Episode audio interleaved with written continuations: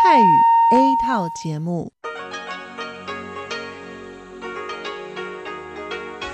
ที่นี่สถานีวิทยุเรดิโอไต้หวันอินเตอร์เนชันแนล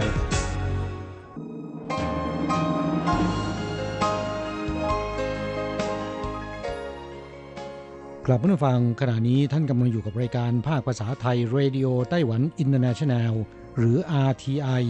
ออกกระจายเสียงจากกรุงไทเปไต้หวันสาธารณรัฐจีน เป็นประจำทุกวันนะครับ นอกจากรับฟังทางเครื่องรับวิทยุได้แล้ว ยังสามารถรับฟังรายการผ่านระบบออนไลน์ได้ที่ thai.rti.org.tw หรือที่ RTI Fanpage นะครับ ขอเชิญติดตามรับฟังรายการของเราได้ ตั้งแต่บัดนี้เป็นต้นไป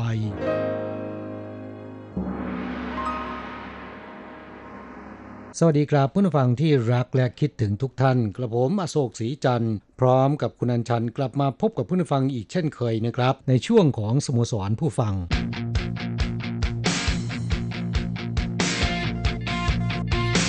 ข่าวเด่นประเด็นร้อน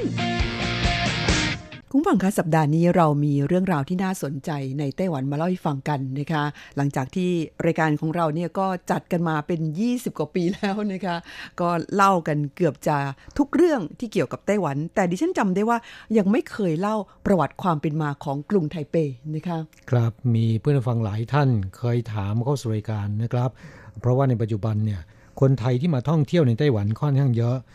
หรือแม้กระทั่งคนที่มาทำงานในไต้หวันนะครับ หลายคนก็ไม่ทราบเหมือนกันว่าไทเปเนี่ยมีประวัติความเป็นมาอย่างไรนะฮะและมีค่ะของดีอะไรบ้าง ค่ะวันนี้ขอให้เงี่ยหูฟังให้ดีนะคะเพราะเป็นครั้งแรกอ่าที่นำเอาประวัติความเป็นมาของไทเป มาเล่าให้ฟังกันนะคะครับโดยคุณอัญชันจะเป็นไกด์นำเที่ยวในวันนี้ดิฉันจะพาคุณผู้ฟังนั่งทำแมชชีน ย้อนเวลากลับไปหาอดีตไปสัมผัสเรื่องราวความเป็นมาของกรุงไทเปกันค่ะ ไทเปนั้น เป็นเมืองหลวงของไต้หวันอันนี้ทุกคนทราบ แต่คุณทราบไหมคะว่าไทเปนั้นเป็นเมืองหลวงของไต้หวันมาตั้งแต่ปีไหน ตั้งแต่เมื่อ 300 กว่าปีก่อนนะคะครับในปีคริสต์ศักราช 1684 หรือปีพุทธศักราช 2227 นะครับ หรือตั้งแต่ 336 ปีก่อนจนกระทั่งถึงปัจจุบันนะฮะค่ะ ซึ่งในความเป็นจริงแล้ว พื้นที่กรุงไทเปในปัจจุบัน เชื่อกันว่า ในอดีตเนี่ยมันก็เป็นชุมชนที่อยู่อาศัยของมนุษย์ตั้งแต่ยุคก่อนประวัติศาสตร์แล้วนะคะคือเขาพบหลักฐานว่ามีผู้คนอาศัยอยู่ในพื้นที่ที่เป็นกรุงไทเปในปัจจุบัน ตั้งแต่เมื่อ 2,000 กว่าปีก่อน เพียงแต่ว่าไม่มีหลักฐานอ้างอิงที่เป็นลายลักษณ์อักษรเท่านั้นเองนะคะครับจนกระทั่งมีการพบภาพวาดแผนที่ไทเป ที่วาดโดยชาวฮอลันดานะครับ เมื่อปี 1654 ระบุถึงพื้นที่ไทเปในขณะนั้นว่าเป็นพื้นที่ชุ่มน้ำ เป็นแหล่งที่อยู่อาศัยของชนพื้นเมือง เผ่าคายตาเก๋อหลัน ซึ่งก็ยึดอาชีพทำประมงและก็เพาะปลูกนะครับ ค่ะ ชนเผ่านี้เนี่ยนะคะมีหลักฐานยืนยันว่าชุมชนของพวกเขาเนี่ยอยู่ในเขตต้าถง ต้าหลงต้ง แล้วก็หยวนซานซึ่งอยู่ริมแม่น้ำตั้นสุยแล้วก็แม่น้ำจีหลงนะคะ ก็เป็นเขตพื้นที่ในไทเปนี่เอง ในขณะนั้นไต้หวันถูกฮอลแลนด์แล้วก็สเปนยึดครอง โดยชาวฮอลแลนด์หรือชาวฮอลันดาเนี่ยนะคะยึดพื้นที่ทางภาคใต้รวมถึงเมืองไทหนานด้วยนะคะส่วนทางภาคเหนือของไต้หวันรวมไทเปจีหลงพวกนี้เนี่ยถูกชาวสเปนยึดครอง ชาวต่างชาติยึดครองไต้หวันอยู่เป็นเวลาหลายร้อยปีนะคะมาจนถึงยุครัชวงศ์หมิง ได้ส่งแม่ทัพชื่อว่าเจิ้งเฉิงกงนะคะเข้ามากอบกู้ไต้หวันขับไล่ชาวต่างชาติออกไปนะคะแต่ว่าในตอนนั้นเนี่ยเมืองหลวงยังอยู่ที่ไถหนานนะคะ ครับเพราะฉะนั้นเริ่มแรกเนี่ยเมืองเอกของไต้หวันอยู่ที่ไถหนานไม่ใช่ไทเปนะค่ะ จนกระทั่งถึงปีคริสต์ศักราช 1684 นะคะรัชสมัยของจักรพรรดิคังซี รัชศกที่ 23 กองทัพราชวงศ์ชิง ซึ่งเป็นราชวงศ์ที่ปกครองประเทศจีนในขณะนั้น ราชวงศ์ชิงนั้นเป็นชาวแมนจูทำสงครามชนะราชวงศ์หมิงซึ่งเป็นชาวฮั่นนะคะ แต่ว่าที่เกาะไต้หวันนั้นยังมีกองทัพของราชวงศ์หมิงอยู่นำโดยเจิ้นเฉิงกง เพื่อจะปราบกองทัพราชวงศ์หมิงให้สิ้นซาก กองทัพของราชวงศ์ชิงจึงได้ส่งแม่ทัพนะคะอ่าเข้ามาโจมตีเกาะไต้หวัน เมื่อชนะแล้วเนี่ยก็ได้ส่งผู้ตรวจราชการแล้วก็ทหาร 1 0,000นาย มาประจำการบนเกาะไต้หวัน สร้างเมืองไทเปขึ้น แล้วก็ตั้งไทเปให้เป็นเมืองเอกของเกาะไต้หวัน ตั้งแต่บัดนั้นเป็นต้นมา กลับนอกจากส่งกองทัพมาแล้วนะครับ ยังมีการอพยพชาวฮั่นหรือชาวจีนจากจีนแผ่นใหญ่ เข้าสู่เกาะไต้หวันขนาดใหญ่นะครับ ซึ่งส่วนใหญ่ก็เป็นชาวมณฑลกวางตุ้งและก็ฟูเจียน และเป็นการอพยพครั้งสำคัญของประวัติศาสตร์ในไต้หวันซึ่งได้นำมาวัฒนธรรมจีนเข้าสู่เกาะไต้หวันกลืนวัฒนธรรมของชนพื้นเมืองนะครับ เพราะฉะนั้นคนไต้หวันปัจจุบันนะครับที่พูดภาษาไต้หวัน ส่วนใหญ่ก็มาจากฟูเจียน หรือมณฑลฮกเกี้ยน และก็ที่กวางตุ้งนะครับ ค่ะ จากมณฑลกวางตุ้งนั้นส่วนใหญ่เป็นชาวฮักกานะคะก็นำเอาวัฒนธรรมฮักกาเข้ามาสู่ไต้หวันนั่นเองและชาวจีนฮักกา กับชาวจีนจากฝูเจี้ยนเนี่ยก็ถือเป็นกลุ่มชนกลุ่มใหญ่ของไต้หวันนะคะครับกลุ่มที่ใหญ่สุดคือคนไต้หวันที่มาจากมณฑลฮกเกี้ยนหรือฝูเจี้ยนนะครับค่ะตามด้วยชาวฮักกานะค่ะ โดยในยุคนั้นเนี่ยชุมชนที่เจริญรุ่งเรืองในไทเปได้แก่ว่านหวา ต้าเต้าเฉิง สีโขแล้วก็ต้าหลงต้งนะคะซึ่งทั้งหมดนี้ล้วนเป็นชุมชนที่อยู่ริมแม่น้ำตั้นสุย แล้วก็อยู่ทางฝั่งตะวันตกของไทเป อันนี้มันสอดคล้องกับการพัฒนาของเมืองหลาย ๆ เมืองในโลกนะคะก็คือผู้คนในส่วนมากก็จะอาศัยอยู่ตามริมแม่น้ำนะคะโดยเฉพาะที่ว่านหวาเนี่ยในยุคนั้นได้ชื่อว่าเป็นย่านการค้าที่มีขนาดใหญ่มาก จนมีคำพูดในไต้หวันในยุคนั้นว่าอีฟูเออลู่ ซันเหมิงเจียนะคะคำว่าอีฝูฝูตัวนี้แปลว่าไถหนานนะคะเพราะว่าเมื่อก่อนไถหนานมีชื่อว่าฝูเฉิง ได้ชื่อว่าเป็นเมืองใหญ่อันดับหนึ่งของไต้หวันในยุคนั้น อันดับที่สองคือลู่กังนะคะครับอยู่ที่จางหัวนะฮะค่ะ ตามมาด้วยอันดับที่สามก็คือเหมิงจ่าหรือว่าว่านหวานั่นเองก็เป็นเขตพื้นที่หนึ่งในไทเป แสดงให้เห็นว่า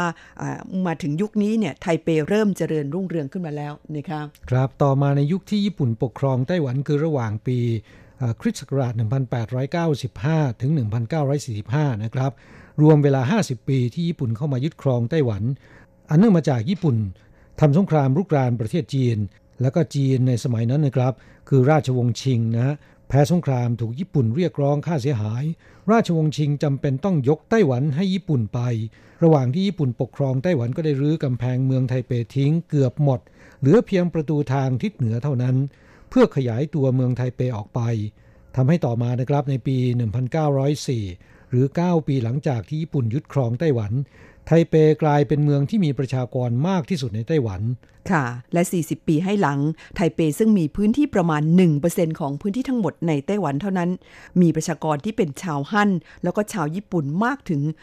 270,000 คนนะคะ จากจำนวนประชากรทั่วไต้หวันในขณะนั้นเนี่ย มี 5 ล้าน3แสนคนนะคะ ครับ แล้วก็ในช่วงกลางวันเนี่ย บอกว่ามีคนเข้ามาทำงานในไทเปมากถึง 3 3 0 0 0 0 คนทีเดียว ครับตามมาด้วยยุคที่เกิดการเปลี่ยนแปลงครั้งใหญ่ของไต้หวันนะครับ นั่นก็คือหลังสงครามโลกครั้งที่สองยุติลง ญี่ปุ่นเนี่ยซึ่งแพ้สงครามต้องคืนไต้หวันให้แก่รัฐบาลสาธารณรัฐจีนในขณะนั้น ซึ่งมีผู้นำคือจอมพลเจียงไคเชกนะครับ รัฐบาลได้ส่งนายพลเฉินอีมารับมอบอำนาจการปกครองต่อจากญี่ปุ่น ไทเปยังคงมีฐานะเป็นเมืองหลวงของไต้หวันต่อไป ค่ะ แต่ว่าในยุคนั้นญี่ปุ่นแพ้สงครามเนี่ยก็ได้อพยพชาวญี่ปุ่นกลับประเทศไปหมดนะคะไทเปไร้ซึ่งเงาของชาวญี่ปุ่นแล้ว เพราะว่าพวกเขาอพยพกลับมาตุภูมิไปหมด ที่เข้ามาแทนที่ก็คือทหารจากกองทัพสาธารณจีนที่ทยอยส่งมาประจำการ และในตอนท้ายที่สุดที่ยกมาครั้งใหญ่ก็คือ ปี 1949 ที่รัฐบาลสาธารณจีน พ่ายแพ้กับคอมมิวนิสต์จีน ย้ายฐานมาอยู่ไต้หวันทั้งหมดพร้อมด้วยทหารและครอบครัวล้านกว่าคนทีเดียวนะคะครับการอพยพครั้งใหญ่ในครั้งนั้นเนี่ยก็นำเอานักวิชาการครูข้าราชการทหารตำรวจนะครับ แล้วก็ผู้เชี่ยวชาญจำนวนมากนะฮะเข้ามาที่ไต้หวันก็เป็นการปูพื้นฐานวางรากฐานให้กับไต้หวัน ตั้งแต่นั้นเป็นต้นมานะครับค่ะ ในส่วนของไทเปซึ่งเป็นเมืองเอกของเกาะไต้หวัน ก็มีฐานะเทียบเท่ากับเมืองหลวงของสาธารณจีนนั่นเองนะคะ จึงมีการปฏิรูปปรับปรุงผังเมืองไทเปครั้งใหญ่ แล้วก็ครั้งสำคัญทีเดียว ประชากรไทเปเพิ่มจาก 2 0 0 0 0 0 คน หลังญี่ปุ่นถอนฐานออกไป เพิ่มเป็น 1 ล้านคนในเวลาเพียง 10 ปีเท่านั้นนะคะ ปัจจุบันนี้ไทเปมีพื้นที่ประมาณ 271.7997 ตารางกิโลเมตรนะคะครับนี่เฉพาะพื้นที่ตัวกรุงไทเปนะครับ ไม่ได้รวมรอบๆปริมณฑลคือนครนิวไทเปเข้าไว้ด้วยนะฮะค่ะ เฉพาะแค่กรุงไทเปเท่านั้นนะคะพื้นที่แค่ 271.7 ตารางกิโลเมตร เทียบกับพื้นที่ทั้งหมดของไต้หวันเนี่ย แค่ 0.748%เท่านั้นเองนะคะ คือน้อยมากเล็กจริง ๆ ถ้าเทียบกับกรุงเทพเนี่ยไทเปเล็กกว่ากรุงเทพถึงเกือบ 6 เท่าตัวนะคะและประชากรในกรุงไทเปจริง ๆ ที่มีทะเบียนบ้านอยู่ในไทเปเนี่ยณปี 2562 คือเมื่อสิ้นปีที่แล้วเนี่ยมีทั้งหมด 2,666,908 คน ครับขณะที่นครอยู่ไทเปที่อยู่รอบ ๆ ปริมณฑลนะครับ เกินกว่า 4 ล้านคนนะ คุณดูจากจำนวนครัวเรือนในไทเปนะคะ มีคน2ล้าน6แสน6หมื่นกว่าคนจำนวนครัวเรือนนั้นมีถึง1ล้าน5หมื่น6,328 ครัวเรือน แปลว่าอะไรคะ แปลว่าคนไทเปในปัจจุบันเนี่ย แต่ละครอบครัวมีไม่ถึงสองคน อืมครับ แล้วก็แต่ละคนอาจจะมีสองบ้านก็ได้นะนั่นน่ะสิคะ ก็คือบ้านในไทเปเนี่ยมันแพงมากนะคะ เพราะฉะนั้นคนที่จะมีทะเบียนบ้านอยู่ในไทเปได้จริง ๆ เนี่ยมีไม่มากเท่าไหร่นะคะแต่ว่าทุกวันในไทเปนั้นเราจะเห็นผู้คนคึกคัก เพราะว่าผู้คนจากปริมณฑลรอบนอกเนี่ยเดินทางเข้ามาทำงานในไทเปนั่นเองนะคะครับโดยเฉพาะคนหนุ่มสาวอ่าก็ไปซื้อบ้านรอบๆ ปริมณฑลนะครับ เพราะว่าในกรุงไทเปราคาแพงกว่าเป็นเท่าตัวนะฮะค่ะอ่าเพราะฉะนั้น ส่วนใหญ่ก็จะไปอยู่ตามนครนิวไทเป นครเถาหยวน แล้วก็เดินทางโดยรถไฟรถไฟฟ้า หรือขับรถเข้าสู่กรุงไทเปมาทำงานนะฮะค่ะ เนื่องจากว่าการจราจรนั้นค่อนข้างสะดวกโดยเฉพาะระบบขนส่งมวลชนของไทเป แล้วก็ปริมณฑลรอบนอกเนี่ยปัจจุบันนี้มีรถไฟฟ้าถึงเกือบทุกที่แล้วนะคะเพราะฉะนั้นจึงสะดวกสบายมากเลยทีเดียว ที่น่าสนใจที่สุดในไทเปดิฉันว่ามีอย่างหนึ่งนะอะไรครับ สวนสาธารณะเยอะมาก สามารถกล่าวได้ว่าเป็นปอดของคนไทเปเลยทีเดียวนะ ปอดเล็กๆ มีอยู่เต็มไปหมดเลยนะคะ ไทเปเนี่ยพื้นที่แค่ 271 ตารางกิโลเมตร มีสวนสาธารณะเล็กๆ ใหญ่ๆ ถึง 717 แห่ง มากอะไรขนาดนั้นนะคะ ครับอ่าสวนสาธารณะที่ใหญ่แล้วก็ผมเดินเป็นประจำทุกวัน เพราะว่าเอารถไปจอดที่ที่จอดรถใต้สวนสาธารณะครับ นั่นก็คือสวนสาธารณะต้าอันนะใหญ่ที่สุดในไทเปนะคะ แต่ว่าเขามีแบบเล็กๆ มากมายอย่างที่ดิฉันเรียนไปนะคะ แทบจะทุกชุมชนเลยก็ว่าได้ แล้วก็มีการตกแต่งปลูกต้นไม้ดอกไม้ สวยๆ เขาให้คนในชุมชนช่วยกันดูแล อันนี้ก็เป็นเรื่องที่น่าสนใจ ปัจจุบันนี้ไทเปมีเขตการปกครอง 12 เขตเท่านั้นเองนะคะที่สำคัญก็คือเขตซินอี้ซึ่งย่านนั้นเนี่ยเป็นย่านธุรกิจการค้าที่มีตึกใหญ่ๆ สวยๆ มากมาย เพราะว่าแถวนั้นเนี่ยเป็นย่านเมืองใหม่นะคะครับแล้วก็เขตต้าอันก็เป็นเขตพื้นที่ของผู้มีอันจะกิน เพราะที่นั่นราคาบ้านเนี่ยแพงมากนะค่ะอ่า แต่ดิฉันว่าที่ไหนก็แพงหมดนะคะในไทเป เขตเมืองเก่าอย่างเช่น แถวต้าถงนะคะหรือว่าว่านหวาหรือว่าต้าเต้าเฉิงยานตีฮวาเจ ตึกใหม่ ๆ ไม่ค่อยมีนะคะครับอ่าเป็นย่านเก่าแก่นะฮะเพื่อนผู้ฟังอาจจะสงสัยว่าย่านนี้มันเป็นที่ไหน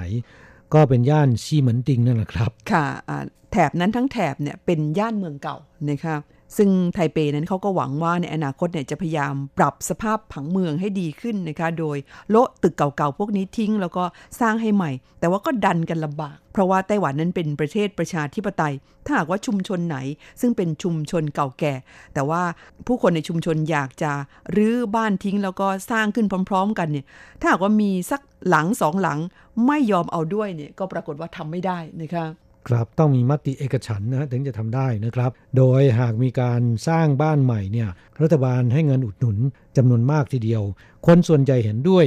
แต่ก็มีคนบางคนที่ ไม่อยากจะได้บ้านใหม่นะครับ อยู่บ้านเก่านี่แหละดีแล้วนะฮะค่ะ ก็เป็นเรื่องเป็นราวเป็นข่าวกันให้ได้ยินบ่อยๆนะคะสำหรับระบบการปกครองของไทเปนั้นไทเปเป็นเมืองหลวง ผู้ว่าการนั้นก็มาจากการเลือกตั้งนะคะ ในอดีตนั้นผู้ว่าการไทเปมาจากการแต่งตั้งของรัฐบาลนะคะเพิ่งจะเริ่มใช้วิธีการเลือกตั้งโดยตรงจากประชาชนเมื่อปี 1994 นะคะ แล้วคุณทราบไหมว่าผู้ว่าการที่มาจากการเลือกตั้ง คนแรกของไทเปคือใคร อืม อันนี้ทราบครับเฉินช่วยเปลี่ยน โอ้นะฮะยคนนี้นี่ความจริงแล้วเขาเป็นคนที่โด่งดังมากนะในยุคนั้นนะคะครับเฉินสุยเปลี่ยนเป็นผู้ว่าการคนแรกที่มาจากการเลือกตั้งของไทเป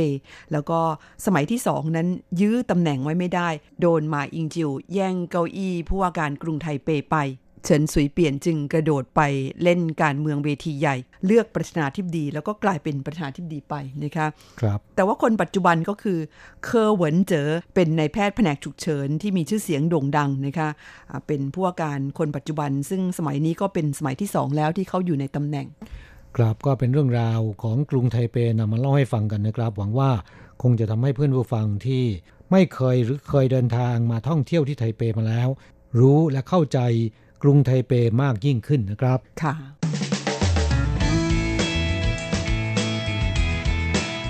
ลายความทุกข์ปันความสุข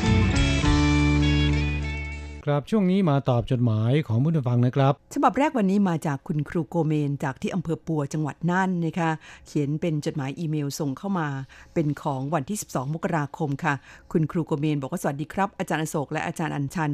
สัปดาห์นี้ทางโรงเรียนก็จัดงานวันเด็กพร้อมกีฬาสีในวันเดียวกัน เพื่อประหยัดงบประมาณของโรงเรียน อันที่จริงแล้วทางครูผู้รับผิดชอบก็ออกเงินเอง และไปขอยืมเครื่องเสียงเองอยู่แล้ว เอ้าไม่งั้นล่ะค่ะ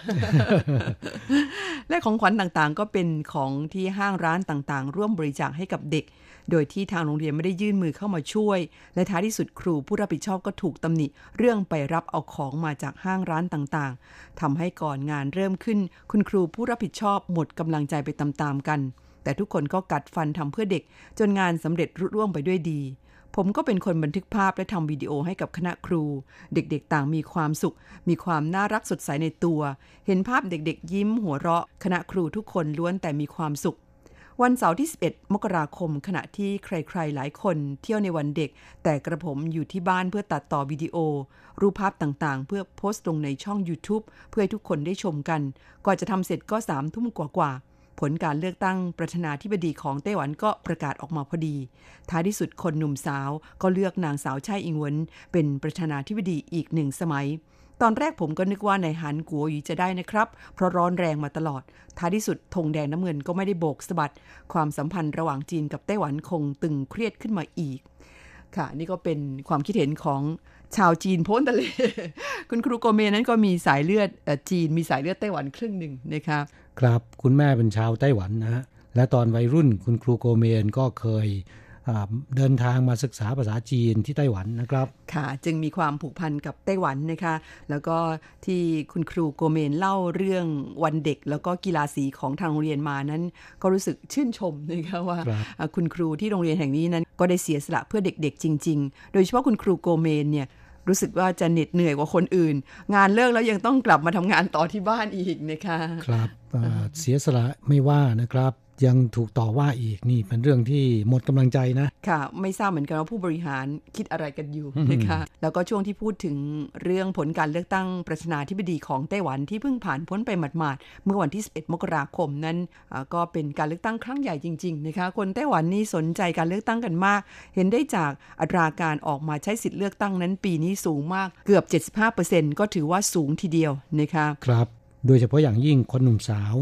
ตื่นตัวกันมากนะครับค่ะอ่าซื้อตั๋วกลับบ้านเพื่อไปหย่อนบัตรลงคะแนนเสียงเลือกตั้งนะฮะค่ะอ่าเป็นสภาพการที่ไม่ค่อยได้เห็นกันมาก่อน ค่ะ ส่วนที่คุณครูโกเมนพูดถึงเรื่องความสัมพันธ์ระหว่างจีนกับไต้หวันนั้น ก็คงต้องจับตาดูกันต่อไปนะคะว่าจะพัฒนาไปในอ่าทิศทางใด บอกว่าส่วนข่าวเด่นประเด็นร้อนที่พี่ๆอาจารย์ทั้งสองพูดถึงเรื่องกาแฟในไต้หวัน ผมว่าร้อนแรงกว่าที่ไทยนะครับเนี่ยเพราะนักชงกาแฟชาวไต้หวันหลายคนก็ได้แชมป์โลกมาครองประจำและร้านกาแฟที่เป็นเอกลักษณ์ของคนไต้หวันก็ทำออกมาได้ดีเยี่ยม ที่แน่ๆต้องลองไปชิมกาแฟในโตรโครบูซิแล้ว พอฟังทางรายการแนะนำผมก็ลองหาข้อมูลทาง Google ดู โอ้โห มันมีมาตั้งแต่ปี 2561 แล้ว ร้านกาแฟชื่อดังๆ ในเมืองไทยล้วนแล้ว แต่มีให้ลูกค้าได้ลิ้มลอง ราคาตกอยู่ที่แก้วละ 185 บาท แพงกว่ากาแฟปกติอยู่2-3เท่าตัว แถวบ้านผมมีแต่อเมซอนกับภูพยักไม่ทราบมีเมนูนี้แล้วหรือยัง หากได้ลิ้มลองแล้วจะเขียนมาบรรยายให้ฟังครับ สมัยก่อนอยู่ที่ไต้หวันผมดื่มกาแฟจัดมาก พอมาอยู่ที่ไทยก็ไม่ได้ดื่มมาหลายปี นานๆมาดื่มทีจะทำให้ปวดหัวทุกครั้งไป ยิ่งของร้านสะดวกซื้อผมดื่มแล้วใจสั่นมาก ถึงกับต้องดมยาดม นอนพะงาบพะงาบเลยทีเดียว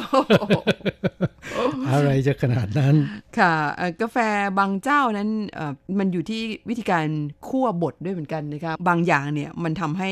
สารคาเฟอีนในกาแฟนั้นเพิ่มขึ้นนะคะ ทั้งนี้ก็ขึ้นอยู่กับร่างกายของแต่ละคนเหมือนกันนะคะบางคนนั้นค่อนข้าง sensitive กับอ่าสารคาเฟอีน หรือบางทีเนี่ยเนื่องจากเลิกไปนานพอมาดื่มทีเนี่ยมันก็ทำให้ร่างกายรับไม่ได้ แต่สำหรับดิฉันแล้วดื่มกาแฟแล้วนอนหลับเลยอืมการดื่มกาแฟไม่ส่งผลกระทบต่อการนอนหลับนะฮะใช่ไหมค่ะ ประมาณนั้นเลยนะคะครับครับเรื่องดื่มกาแฟแล้วก็หัวใจสั่นหัวใจเต้นเนี่ยนะครับ อาจจะมาจากดื่มกาแฟอย่างเดียว โดยไม่ได้ทานอะไรประกอบไปด้วยนะ คุณหมายถึงดื่มตอนท้องว่างใช่ไหมคะ ใช่ครับ ถ้าเป็นแบบนั้นเนี่ยโอกาสที่จะใจสั่นได้ง่ายนะ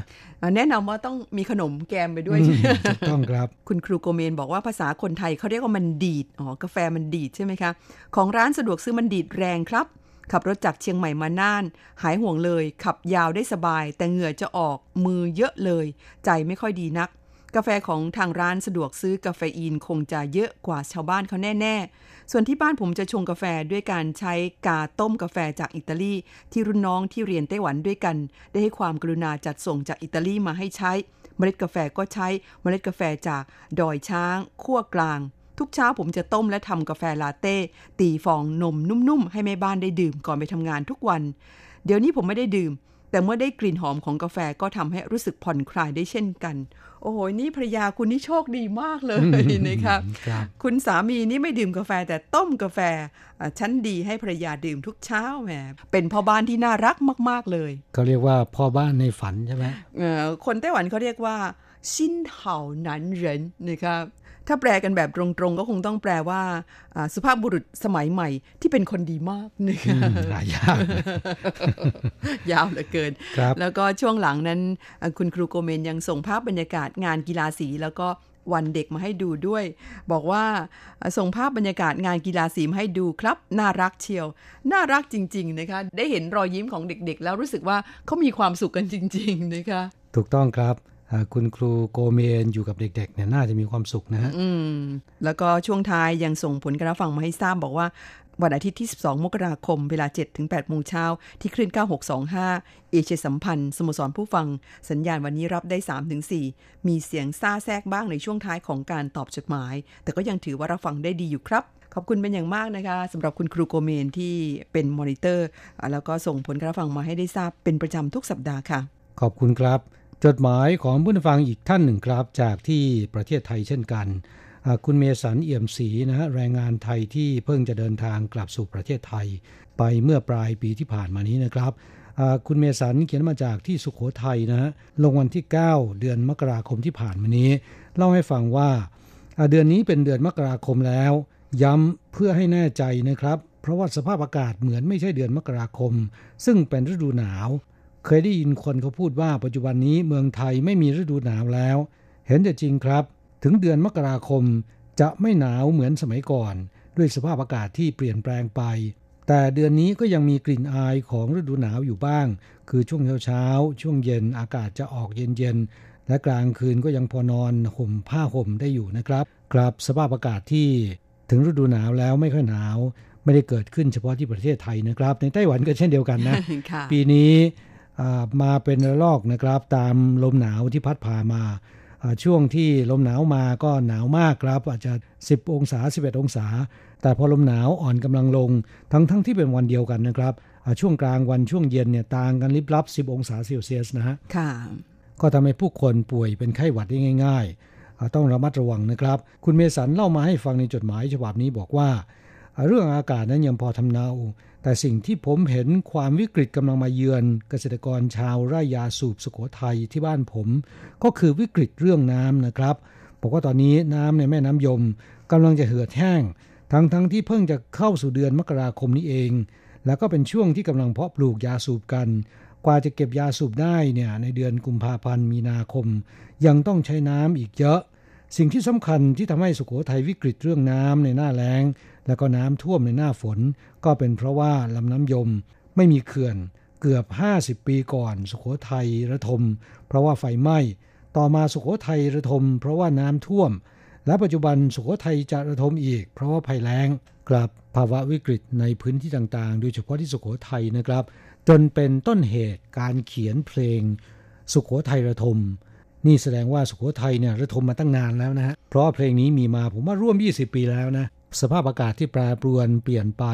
คงจะไม่เฉพาะที่สุโขทัยอย่างเดียว แต่ที่สุโขทัยน่าจะเด่นชัด แล้วก็น่าจะรุนแรงกว่าที่อื่นที่เห็นมานะฮะดิฉันดูข่าว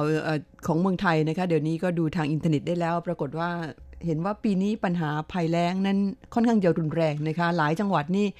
ข้าว กำลังจะออกรวงปรากฏว่าแห้งตายหมด แล้วก็ชาวนาในหลายจังหวัดเห็นเขาว่าไปขุดบ่อบาดาลขุดมาแล้วน้ำยังไม่ขึ้นนะคะก็ไม่ทราบว่าเกิดอะไรขึ้นครับบ้านเราเห็นว่าปีนี้แล้งเร็วกว่าทุกปีนะคะก็ได้แต่ภาวนาขอเอาใจช่วยชาวนาที่เมืองไทยนะคะครับสภาพแวดล้อมของโลกแปรเปลี่ยนไปนะครับ ก็ทำให้อากาศวิปริตนะฮะค่ะไม่เฉพาะที่ประเทศไทยเท่านั้น หลาย ๆ พื้นที่ทั่วโลกก็ประสบปัญหานะครับ โดยเฉพาะอย่างยิ่งเรื่องของไฟไหม้ป่านะอย่างต้นเดือนมกราคมที่ผ่านมานะครับ ที่ประเทศออสเตรเลีย เกิดไฟไหม้ป่าขนาดใหญ่ทำให้พื้นที่ป่า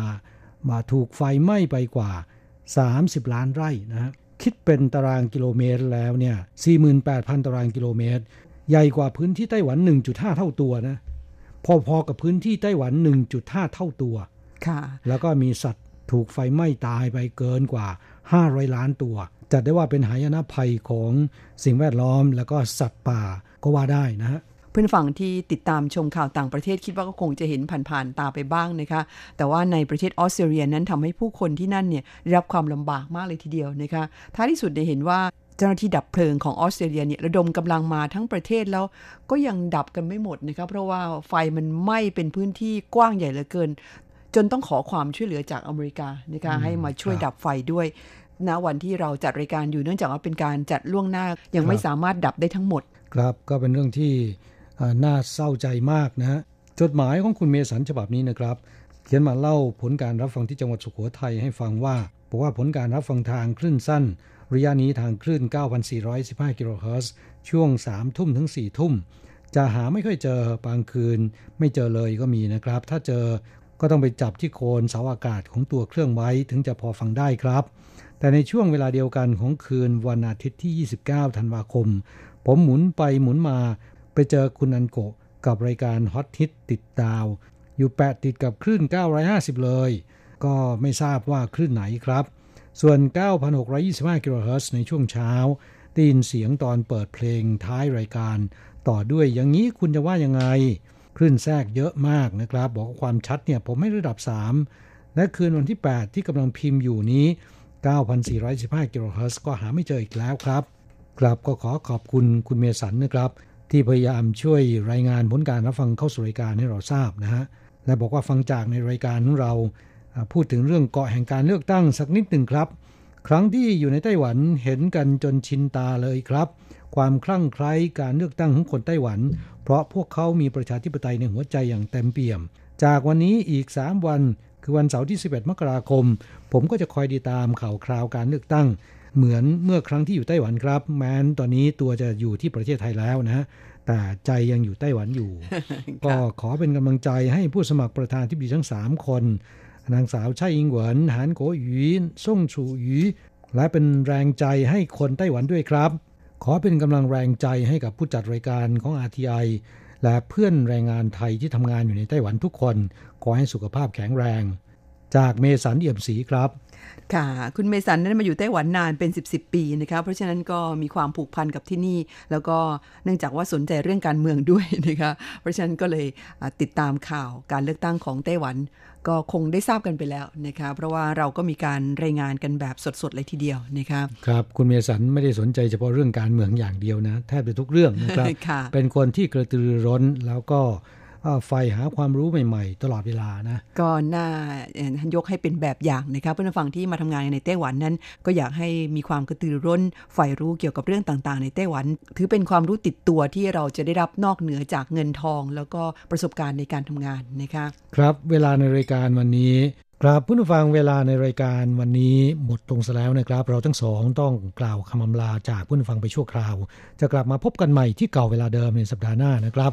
สำหรับวันนี้ สวัสดีครับ สวัสดีค่ะ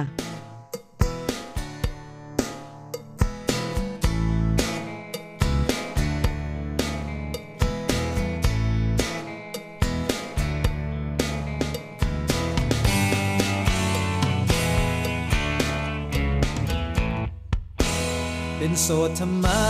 อยู่ไปให้เศร้าเหงาสวง ไม่คิดจะหาคู่ควงเดียว จะร่วงพ้นไว้ไปเปล่าเกิด มาเดียวได้จะตายเพราะความเหงาเศร้า แต่งงานกันเสียเถิดเราอยู่ว่างเปล่าไม่มีอะไร เป็นโสดทำไมเลี้ยวใจในยามร้อนรน ควรหาคนรักสักคนไว้เปลือปลนช่วยพัดวีให้เมื่อเข้าหน้าฝน มีคนคู่เคียงชิดใกล้ หน้าหนาวก็แซะเข้าไปกอดกันให้พระห่มอิจฉา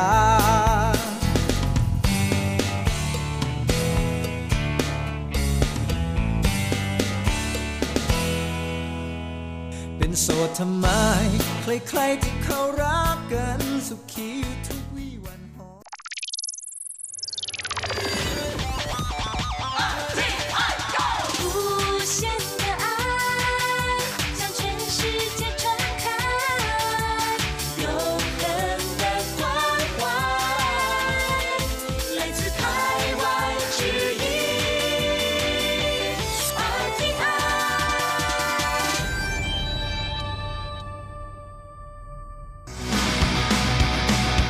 อย่างนี้เป็นยังไงนะ อ๋อ อย่างนี้เหรอ หนุ่มชาวเน็ตคนหนึ่งในไต้หวัน เปิดเผยเคล็ดลับในการออมเงิน ใช้เวลา 2 ปี หยอดเงินในถังน้ำผ่านไป 2 ปีได้เงินแสน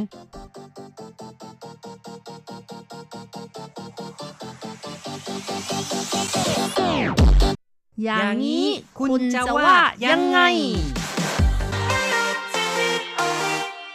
คุณผู้ฟังที่รักครับ พบกันอีกแล้วในอย่างนี้คุณจะว่ายังไงนะครับ ผมแสงชัยกิตติภูมิวงศ์ค่ะดิฉันรัชรัตน์ยนต์สุวรรณค่ะ ในครั้งนี้เราจะพูดกันถึงเรื่องของการออมเงินนะครับ ซึ่งในไต้หวันนี่หนุ่มคนหนึ่งใช้เวลา 2 ปีหยอดเงินในถังน้ำผ่านไปก็ได้เงินเป็นแสนเลยนะครับแหมฟังดูแล้วน่าอิจฉาจังเลยนะคะสำหรับคนที่ไม่มีเงินก็ไม่รู้จะออมยังไงค่ะ อืมเนาะครับ ยิ่งในยุคนี้นะคะ ค่าตัวมันเยอะเหลือเกินนะคะ ค่าตัวสูงมากค่ะเหรอแหมไม่ว่าจะเป็นค่าโทรศัพท์ ค่าบัตรเครดิต หรือว่าค่าอาหารค่าใช้จ่ายต่างๆ นี่สูงมากเลยนะคะอืมชักไม่หน้าไม่ถึงหลังเลยค่ะ ไม่ใช่ค่าตัวของเรานะแต่ว่าเป็นค่าใช้จ่ายประจำตัวของแต่ละคนนะครับ เรียกค่ะว่าเยอะมากขึ้นทุกทีทุกทีเลยนะครับสำหรับใครสักคนที่อยากจะมีเงินถุงเงินถังนะครับ ก็คำว่าเงินถุงเงินถังนี่ เราก็พูดกันแล้วก็อยากจะมีกันใช่ไหมอยากจะมีอย่างไร ก็ต้องทำการออมนั่นเองนะครับ ซึ่งถ้าออมใส่ถัง เราก็จะมีเงินถังจริง ๆแต่จริงๆ แล้วก็ไม่จำเป็นต้องเอาถังมาออมก็ได้เงินเช่นกันนะคะ ขอให้มีความอดทน แล้วก็มีความสม่ำเสมอเสมอต้นเสมอปลายนะครัคะบต้องอาศัยกำลังใจที่เข้มแข็งจริง ๆ นะครับ การออมเงินที่ง่ายที่สุดนั้นก็คือใช้วิธีการหยอดกระปุกนั่นเอง แต่ละวันเนี่ยเหลือมาก็อาจจะมีเศษเหรียญกลับมาบ้าง ก็ออมไปนะครับ ตามแต่จะมีเก็บหอมรอมริบไปเรื่อยๆก็ค่ะสามารถที่จะมีเงินมากขึ้นได้ อันนี้ก็ถือว่าเป็นหลักการง่าย ๆนะครับ ในสมัยเด็กๆนะคะรจรัตน์ก็ทำเหมือนกันนะคะหยอดกระปุก แต่พอไม่มีเงินใช้ก็เอากิฟสีดำนะคะ ค่อยๆเขี่ยค่อยๆ แคะออกมา ยิ่งถ้าเป็นแบงค์นี่แค่ออกมาง่ายเหลือเกินนะคะอืมครับสามารถก็เกี่ยวแล้วก็ดึงออกมาได้เลยค่ะนั่นน่ะสิครับ นี่ก็เป็นตัวอย่างที่ไม่ดีนะคือว่าเมื่อออมไปแล้วเนี่ยก็ออมได้ไม่ตลอดรอดฝั่งแต่บางครั้งคนเราก็มีความจำเป็นเนาะใช่ค่ะนะครับก็มันไม่มีจริง ๆนะคะ มันอืมจำเป็นต้องใช้ก็ต้องดึงออกมาบ้างค่ะใช่เพราะจริง ๆ แล้วการออมก็คือ การที่เก็บเงินไว้ใช้ในยามที่จำเป็น เมื่อจำเป็นก็คงต้องแคะต้องทุบกระปุกออกมาใช้บ้างนะครับ ก็คงเป็นแบบนี้ล่ะนะครับ แต่ว่าหนุ่มในไต้หวันคนนี้นี่เรียกว่าใจเด็ดนะครับ ก็สามารถออมเงินได้ จนได้เงินแสนมาฟังกันว่าเป็นอย่างไรครับ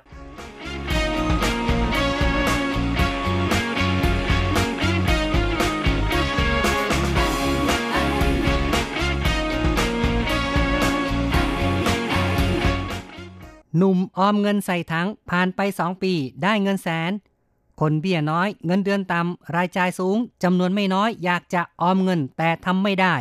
จึงมีผู้เสนอข้อคิดเห็นและแบ่งปันประสบการณ์การออมด้วยเคล็ดลับต่างๆ ไม่นานมานี้มีหนุ่มชาวเน็ตคนหนึ่งเปิดเผยเคล็ดลับการออมเงิน ใช้เวลา 2 ปี ยอดเงินใส่แกลลอน ซึ่งก็คือทั้งสำหรับใส่น้ำในวันที่เปิดถังนับเงินทำเอาบรรดาชาวเน็ตไม่น้อย ต้องอิจฉา หลายคนชื่นชมในความเด็ดเดียว ที่สามารถออมเงินได้ เงินที่เก็บออมเกือบ 150,000 เหรียญไต้หวัน ในจำนวนนี้เป็นเหรียญประมาณ 98,182 เหรียญไต้หวัน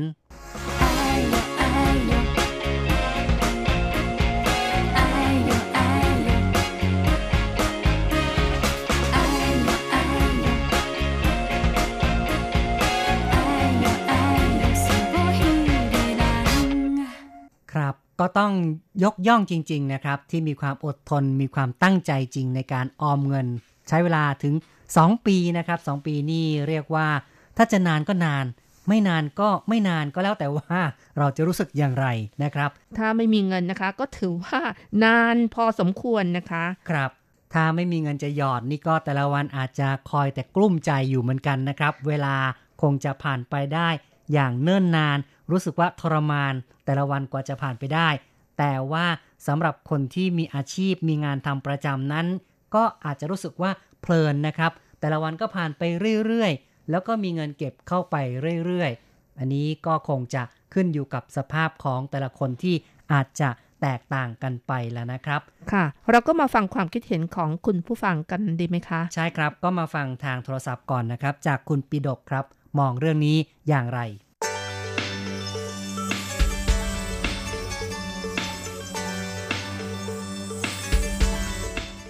คุณปิดกมองเรื่องการหยอดกระปุกการสะสมเงินเนี่ยคิดว่าเป็นยังไงครับ เป็นเรื่องที่ควรทำหรือไม่หรือว่าเป็นสิ่งที่คิดว่าไม่จำเป็นครับอ๋อถ้าทำได้ก็ดีนะครับทำได้ก็ดีเนาะนะคทำรับได้ก็ดีนะครับ เพราะว่ามันก็เป็นการออมอย่างหนึ่ง เป็นการออมใช่ไหมเอ่ยนะครับ ครับผม ซึ่งถ้าเกิดแต่ว่าผมแต่ผมก็ไม่ได้ออมครับปกตินี่เออก็ไม่ได้ไม่ได้ตั้งใจคือเราก็คิดว่าบางครั้งเราก็มีเงินอยู่ในบัญชีก็พอแล้ว ใช่ไหมเอ่ยนะก็ใช่ครับผมใช่นะครับผมแต่ว่าบางคนก็มีนิสัยชอบที่จะหยอดกระปุกหยอดออมสินอะไรอย่างเงี้ยนะครับ ซึ่งบางคนที่ใช่เขาก็ใช่ตั้งใจมีบางคนที่เขาหยอดไว้ในถังน้ำอะนะครับ หยอดได้เป็นเงินแสนเลย คุณปีดกคิดว่าโอ้การทำแบบนี้นี่ อืม เป็นยังไงครับ ดีหรือไม่ดีหรือว่ายังไงเอ่ยครับ ถ้าหยอดในแบบถังน้ำมันก็ก็ดีนะครับ แล้วแต่ส่วนบุคคลนะครับ แต่ส่วนมากผมจะเก็บไว้ในบัญชีมากกว่า อืมนะครับ ก็บางครั้งนี่หยอดไว้อาจจะหายไปก็ได้เนาะใช่ครับผมนะครับแต่ถ้าว่าเราเราเปิดบัญชีอีกบัญชีหนึ่งซึ่งเราไม่สามารถที่จะไปแตะต้องมันก็เป็นการออมอย่างหนึ่งเหมือนกันครับ ครับ เป็นอีกวิธีหนึ่งนะครับ ก็ครับผมการออมกับการที่ไม่ออมเนี่ย คุณปิดกคิดว่า เรา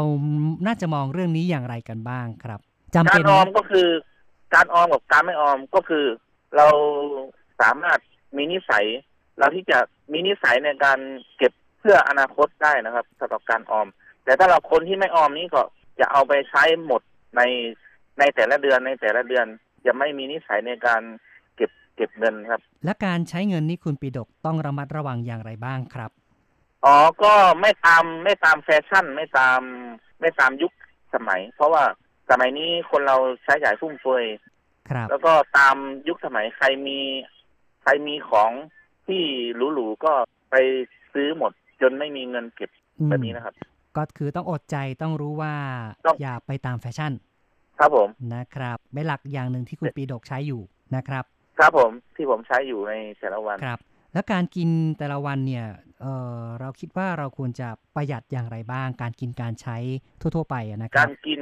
การกินในแต่ละวันเราก็บางครั้งไม่ไม่จำเป็น ต้องทานอาหารแบบหรูๆนะครับอ๋อส่วนมากก็เอาเอาแค่พออิ่มแล้วก็ไม่ใช้จ่ายแบบไม่ไม่ใช้จ่ายแบบ เรากินเหลือกินทิ้งกินขว้างนี่นะครับอ๋อเนาะนะเราคแค่รับผมผมแค่พออิ่มท้องนะครับ ก็อย่าไปคาราโอเกะเนาะอย่าไปใช่ครับเลี้ยงฉลองทำนองนั้นนะครับ ส่วนมากส่วนมากนิสัยคนไทยก็จะไปตามร้านคาราโอเกะแล้วก็อืมตามร้านอาหารสั่งสั่งมาเยอะ แล้วกินเหลืออย่างนี้นะครับ กินครับเหลือแล้วก็ทิ้งไปครับหมายถึงเงินเราเนี่ยเงินเราก็ทิ้งไปเฉยๆนะครับ นั่นน่ะสินะครับ เพราะฉะนั้นครับผมก็กินอยู่อย่างพอสมควรนะครับ ครับผมครับก็เป็นหลักอย่างหนึ่งที่เชื่อว่าก็ไม่จำเป็นต้องหยอดกระปุกนะครับ เพียงแต่ว่าเราปฏิบัติตัวก็เชื่อว่าคงจะมีเหลือได้นะครับ ครับผมครับ ก็ขอบคุณที่พูดคุยกับเรานะครับ ครับขอบคุณมากครับ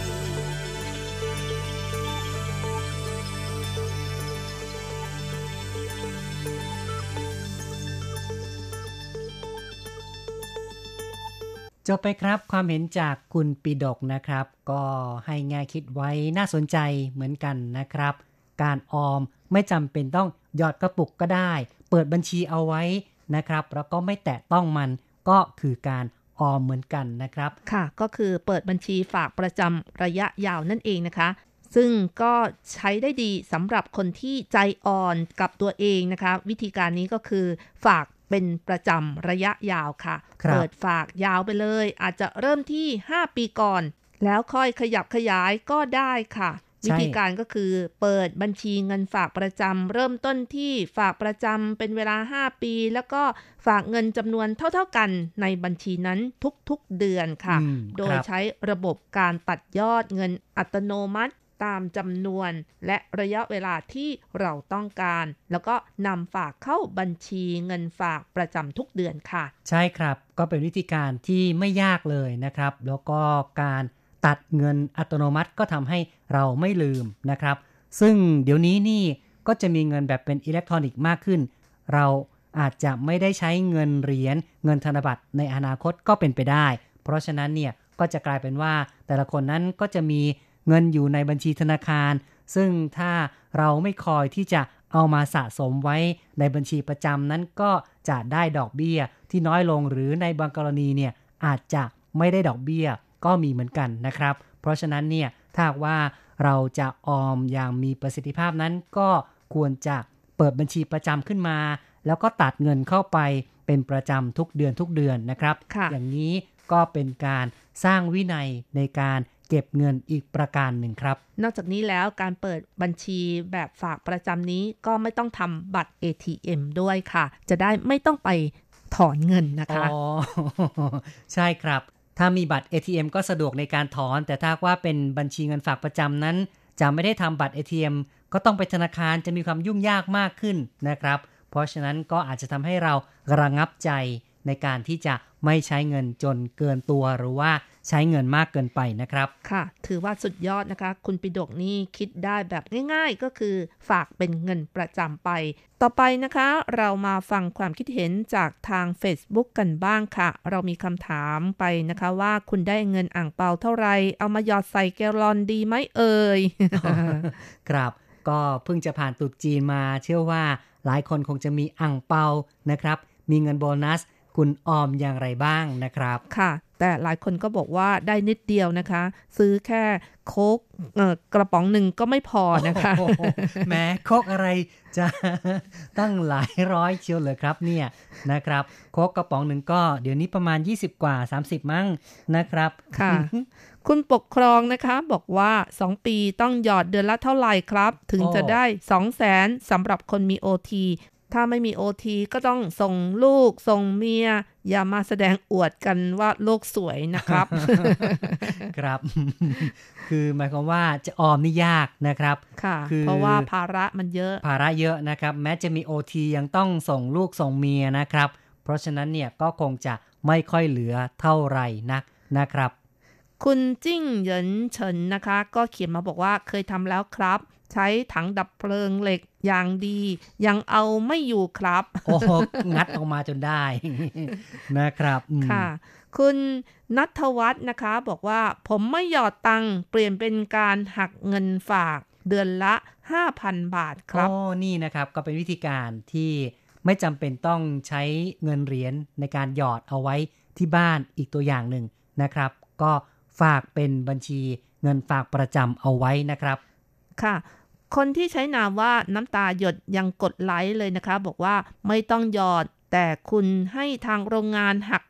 เดือนละ 8,000 กว่าบาท คุณก็เห็นเงินออกมาตอนกลับบ้านแล้ว นั่นนะสิครับ คือเก็บเอาไว้ 8,000 8,000 ไปเรื่อยๆ ตอนกลับบ้านนี่ก็เป็นมูลค่าไม่น้อยเลยนะครับ เพราะว่าบอกว่าถ้าหยอดไว้ในห้อง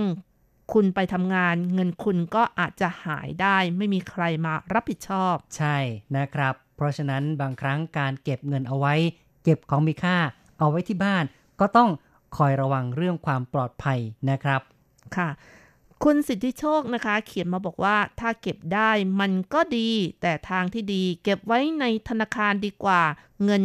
เยอะหายไปเสียดายครับ นั่นน่ะสิครับ อีกตัวอย่างหนึ่งนะครับที่เตือนให้ระวัง เรื่องการเก็บทรัพย์สินเอาไว้ที่บ้านมากเกินไปเนี่ย เราก็ไม่รู้เนาะว่าจะมีใครมาเข้ามาหรือเปล่า เกิดขโมยไป เราตามกลับมาก็ลำบากนะครับ หรืออาจจะตามกลับมาไม่ได้ด้วยค่ะ คุณทรงศักดิ์นะคะ เขียนมาบอกว่า ผมหยอดอยู่ แต่พอบอตังค์ซื้อเหล้าก็เอามาคือกันหยอดหยอดไปก็คือว่าหยอดแล้วก็ไม่เหลือนะครับ เพราะว่าติดสุราแหมไม่ดีเลยนะครับ เป็นนิสัยที่ ไม่ควรจะกระทำนะครับ ก็ควรจะเลิกการดื่มสุราซะ แล้วจะได้มีเงินเก็บมีเงินออมนะครับ ค่ะ คุณลินดานะคะ เขียนมาบอกว่า ใช่ค่ะ อยากทำได้แบบนี้ แล้วก็คุณดอนนะคะ เขียนมาบอกว่า เอ๊ถ้าได้เงิน2 0 0แสนสองปีเนี่ย วันหนึ่งนี่ต้อง หยอดเท่าไหร่ก็คำนวณออกมานะคะ 365 คูณ 2 เท่ากับ 730 คูณ 300 ถึงจะได้ 219,000 อืม ก็คือวันหนึ่งประมาณ 300 ใช่ไหมครับโอ้ก็เยอะเหมือนกันนะคะ เยอะนะครับ ถ้าเป็นเมืองไทยนี่ก็เท่ากับค่าแรง 1 วันไปแล้นั่วนน่ะนะสิคะ นะครับก็เรียกว่าไม่ต้องกินไม่ต้องใช้หยอดอย่างเดียว โอ้ยอย่างนี้จะไหวได้ยังไงเนาะนะครับค่ะก็คงไม่ไหวนะครับ เพราะฉะนั้นก็ต้อง ปรับเอาตามแต่กำลังของแต่ละคนนะครับ ใช่ค่ะ มีน้อยก็ออมน้อยหน่อย แต่ยังไงก็ตามก็ยังมีเงินออมอยู่สำหรับใช้ในยามที่ขัดสนใช่ได้ค่ะนะครับ ไม่ว่าอย่างไรก็ควรจะออมเอาไว้ ไม่ว่าจะมากจะน้อยก็พยายามเก็บไปเรื่อยๆนะครับ คุณที่ใช้ชื่อว่าการคนเก่าเมานิดหน่อยนะคะ ก็เขียนมาบอกว่าถ้าไม่รู้จะเก็บยังไง เริ่มต้นแบบไหน เอามาฝากผมไว้ก่อนก็ได้ครับโอ้โหแหมนี่ก็มองโลกในแง่ดีเกินไปมั้งนะครับค่ะ แล้วสำหรับคนที่ใช้นามว่ารักนะอีอีนะคะ ก็เขียนมาบอกว่าหักเงินส่วนค่าเหล้าค่าเบียร์วันละ 100 ก็ดีแล้วนะนั่นน่ะสิเดือนก็สามารถ เก็บได้อืม3,000ถ้าอยู่ที่นี่ให้เท่าแก่หักฝากเพิ่มปลอดภัยที่สุดครับ ใช่นะครับ ก็เพียงแค่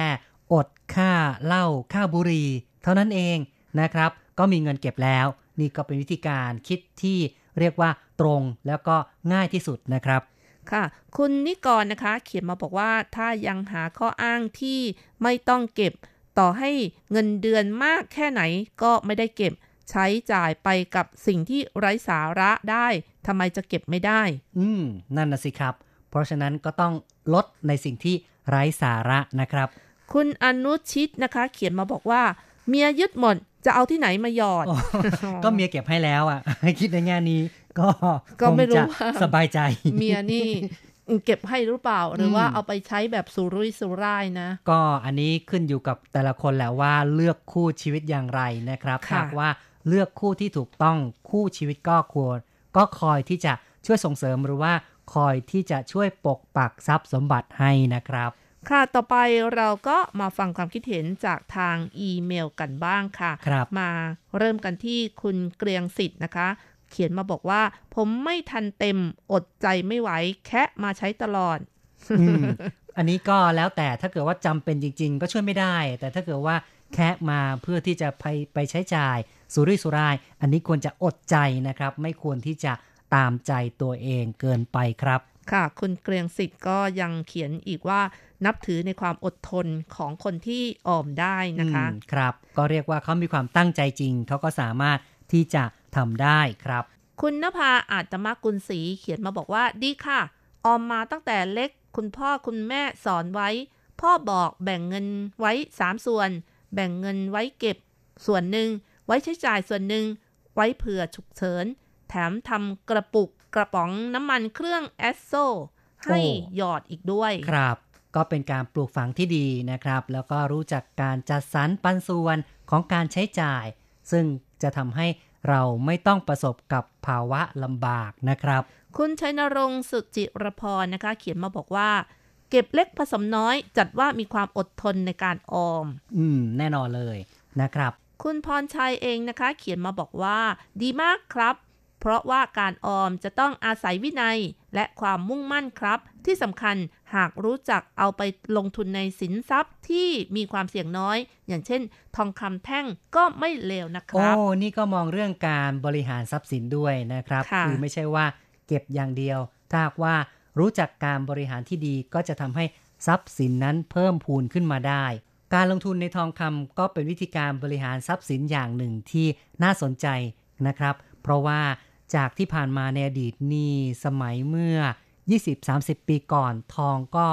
แค่เงินพันนะครับ จริงๆจากเงินร้อยได้ซ้ำไปนะครับ จากเงินร้อยก็ขยับเป็นเงินพันตอนนี้ก็เป็นเงินหมื่นขึ้นมาแล้ว เพราะฉะนั้นมูลค่าของทองคำนั้นก็จะเพิ่มขึ้นไปตามการเวลาที่ผ่านไปนะครับ การเก็บเป็นทองเอาไว้ส่วนหนึ่งก็ถือว่า เป็นวิธีการบริหารทรัพย์สินที่ทำให้สามารถจะงอกขึ้นมาได้ แต่บางคนก็บอกว่าทองนี่ยังช้ากว่าหุ้นโอ้โหนะครับมันต่างกันค่ะแม้ทองคำนี่ก็ถือว่ามีความมั่นคงมากกมีว่าความมั่นนะคงคะมากกว่าเนาะแต่ว่าก็ต้องลงทุนสูงนะคะ ใช่นะครับ จริง ๆ ก็คงต้องไปศึกษา แล้วก็ต้องดูว่าจะทำให้สัดส่วนของทรัพย์สินแต่ละอย่างนั้นเป็นอย่างไรนะครับ ซึ่งก็อาจจะต้องถือครองหลายๆอย่าง บางคนก็ ต้องซื้อบ้านที่ดินบ้างนะครับ แล้วก็เก็บเป็นทองคำบ้าง เก็บเป็นหุ้นบ้างก็ได้ เก็บเป็นเงินฝากบ้างก็ได้ ซื้อพันธบัตรนะครับ เหล่านี้เป็นต้นก็มีหลายอย่างหลายวิธีการ ซึ่งก็คงต้องไปศึกษารายละเอียดอย่างทองแท้จึงจะสามารถลงทุนได้อย่างมีหลักการแล้วก็ยังมีประสิทธิภาพนะครับ อาจารย์เกษมทั้งทองนะคะ เขียนมาบอกว่า ขอนับถือในความใจแข็งของหนุ่มคนนี้ อดทนได้ถึง 2 ปี ดังนั้นเงินเก็บเกือบ 150,000 เหรียญจึงเป็นรางวัลของความอดทนป่านนี้เงินหมดยังครับ ผมก็เคยเก็บเหมือนกัน แต่เก็บเฉพาะเหรียญ2บาท ได้มากพอก็เอาไปซื้อหนังสือพิมพ์อืมและนิตยสารรายสัปดาห์ จนคนขายจำหน้าได้ ครับ อืม ก็ ใช่เลยนะครับ ก็เป็นสิ่งที่เรานั้นต้องระวังไม่ใช่ว่าออมออมเสร็จแล้วพอมีเงินเยอะก็ใช้ทีเดียวแบบนี้ก็เหมือนกับว่าไม่มีประโยชน์ในการออมนะครับ อาจารย์ยังเล่าให้ฟังว่า หนังสือพิมพ์นั้นซื้อทุกวันตอนเย็น ราคา 10 บาทกำเหรียญ2บาท 5 เหรียญคนขายมักจะแซวว่ามาอีกแล้วเหรียญ2บาท อืม เพราะว่าจะต้องมาเสียเวลากับเอาปากกาเมจิก มาเขียนเลข 2 บนเหรียญนะคะ เนื่องจากมีขนาดพอๆกับเหรียญ1บาทอ๋อทำให้ทอนผิดทอนถูกอยู่เรื่อยครับเดี๋ยวนี้เหรียญ2บาทเป็นสีทอง ส่วนเหรียญสลึงกับ 50 สตังค์เป็นสีทองแดง ใช่นะครับ ก็คือเป็นขนาดที่เล็กลงด้วยนะครับ นั่นเป็นไปตามการเวลาที่ค่าเงินนั้น เล็กลงเรื่อยๆนะครับเงินบาทนี่กลายเป็นเงินสตางค์ไปซะแล้วนะครับถ้าเทียบกับสมัยก่อนนู้นนะครับค่ะ แสดงว่าอาจารย์เกษมนี้เป็นคนที่ชอบอ่านหนังสือพิมพ์ แล้วก็นิตยสารรายสัปดาห์มากเลยนะคะ ออมเงินแล้วก็เอาไปซื้อดีนะครับ ก็เป็นการเก็บเงินเพื่อสะสมความรู้ด้วยนะครับ ก็เป็นการพัฒนาตนเองให้มีความก้าวหน้ามากขึ้นนะครับ ครับก็คุณผู้ฟังได้แสดงความเห็นเข้ามามากมายทีเดียวก็ขอบคุณมากเลยนะครับ ที่ตอบรับต่อหัวข้อเรื่องการออมนะครับ เขียนเข้ามากันเยอะแยะ เราก็รู้สึกดีใจนะครับ ที่คุณผู้ฟังนั้นก็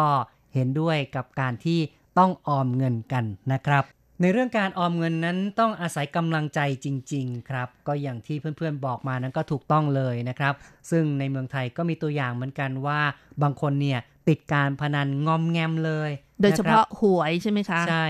ก็เป็นข่าวนะครับ ซึ่งมีคุณผู้ฟังที่ติดตามอาจจะได้ข่าวบ้างทางหนังสือพิมพ์ มีหญิงที่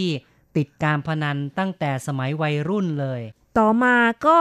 มีใจเด็ดนะคะ สามารถเลิกหวยได้นะคะ เนื่องจากพ่อบ้านบอกว่าถ้าไม่เลิกหวยก็จะเลิกกันนะคะ นั่นน่ะสิครับสุดท้ายนี่พ่อบ้านคุณสามียื่นคำขาดนะครับ ก็เลยทำให้ได้คิดนะครับ แล้วก็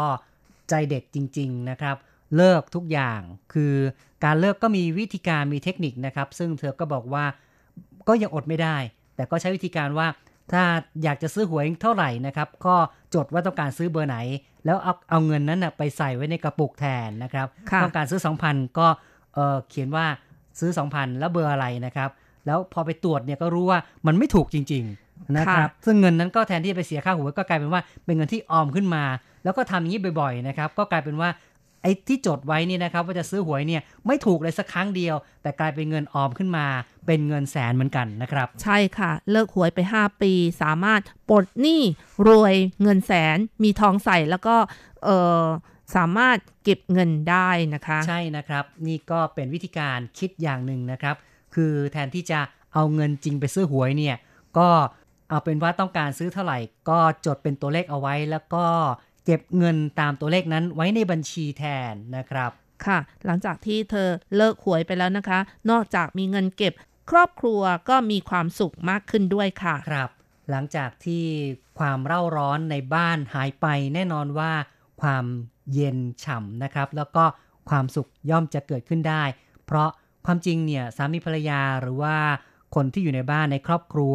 สิ่งที่มักจะเถียงกันมากก็คือเรื่องของเงินเงินทองทอง เรื่องทางเศรษฐกิจนั่นเอง แต่ถ้าไม่มีปัญหาเรื่องเงินทองก็จะไม่มีการทะเลาะเบาะแวงนะครับ เรียกว่าปัญหาเนี่ยหมดไปเกินครึ่งเลยนะครับ หรือว่าหมดไปเลย แล้วก็ทำให้ครอบครัวนั้นมีความสุขขึ้นมาจนได้ค่ะ นอกจากการเล่นหวยแล้วนะคะ บางคนเนี่ยก็นิยมใช้บัตรเครดิต จนติดหนี้สินเยอะแยะก็เช่นกันนะคะ ครับ ก็คือการรูดแบบไม่ระวังตัวนะครับ เพราะฉะนั้นเนี่ย การใช้บัตรเครดิตนั้นก็ต้องรู้จักหลักการต้องระมัดระวังเหมือนกันนะครับ ค่ะ ถ้าไม่จำเป็นก็ไม่ต้องใช้บัตรเครดิตซะเลยดีกว่านะคะ ครับสำหรับคนที่อดใจไม่ไหวนะครับ แต่ถ้าว่าเพื่อการเอ่อบริหารทรัพย์สินบางทีบัตรเครดิตก็สามารถช่วยได้นะครับ อย่างเช่น ถ้าหากว่าเราจะใช้บัตรเครดิตเฉพาะการตัดบัญชีเพื่อชำระค่าน้ำค่าไฟ ค่าโทรศัพท์เป็นต้นนะครับ อันนี้ในเมื่อเป็นสิ่งที่เราต้องจ่ายอยู่แล้ว ถ้าเราจ่ายเงินสดมันก็เหมือนกับว่า เราไม่ได้ยืดเวลาในการชำระหนี้ออกไป ฉะนั้นบางครั้งเพื่อการบริหารให้คล่องตัวมากขึ้น การใช้บัตรเครดิตก็ไม่ได้เสียหายอะไร แต่ว่าไม่ควรจะใช้บัตรเครดิตในการ ช้อปปิ้งสิ่งของฟุ่มเฟือยครับ ค่ะ หรือว่าสินค้ากระจุกกระจิกทั้งหลายนะคะ เพราะแบบนั้นจะทำให้เราเผลอใช้บัตรเครดิตบ่อยๆทำให้มียอดจุกจิกเต็มไปหมดนะคะ ใช่ แต่ยอดจุกจิกเนี่ยแหละรวมกันเป็นหมื่นหลายๆนะคะ ก็ใช่เยอะเหมือนกันนะคะนะครับ อย่าดูว่าตัวเลขแค่ร้อยแค่พันนะ เวลารวมๆมาหลายๆรายการแล้วเนี่ยก็หลายๆหมื่นเหมือนกันนะครับ เอาละครับเราก็ พูดคุยกันมาพอสมควรนะครับ ในรายการอย่างนี้คุณจะว่ายังไงนะครับ ในตอนท้ายเรามาฟังเพลงปิดท้ายกันครับ มาเพลินเพลงเพราะๆที่ชื่อว่าโซฮู้ยงเหิงเตอไอนะคะ ปกป้องรักนิรันดร์ค่ะ จากการขับร้องของซุนเยี่ยนจือนะคะ หลังจากที่ฟังเพลงกันแล้ว เราสองคนพร้อมทั้งผู้จัดทำรายการก็ต้องขออำลาไปชั่วคราวก่อน อย่าลืมกลับมาพบกันใหม่ในครั้งต่อไป ขอให้คุณผู้ฟังทุกท่านมีรักนิรันด์นะคะ สวัสดีค่ะ ครับ มีความสุขตลอดไปนะครับ สวัสดีครับ，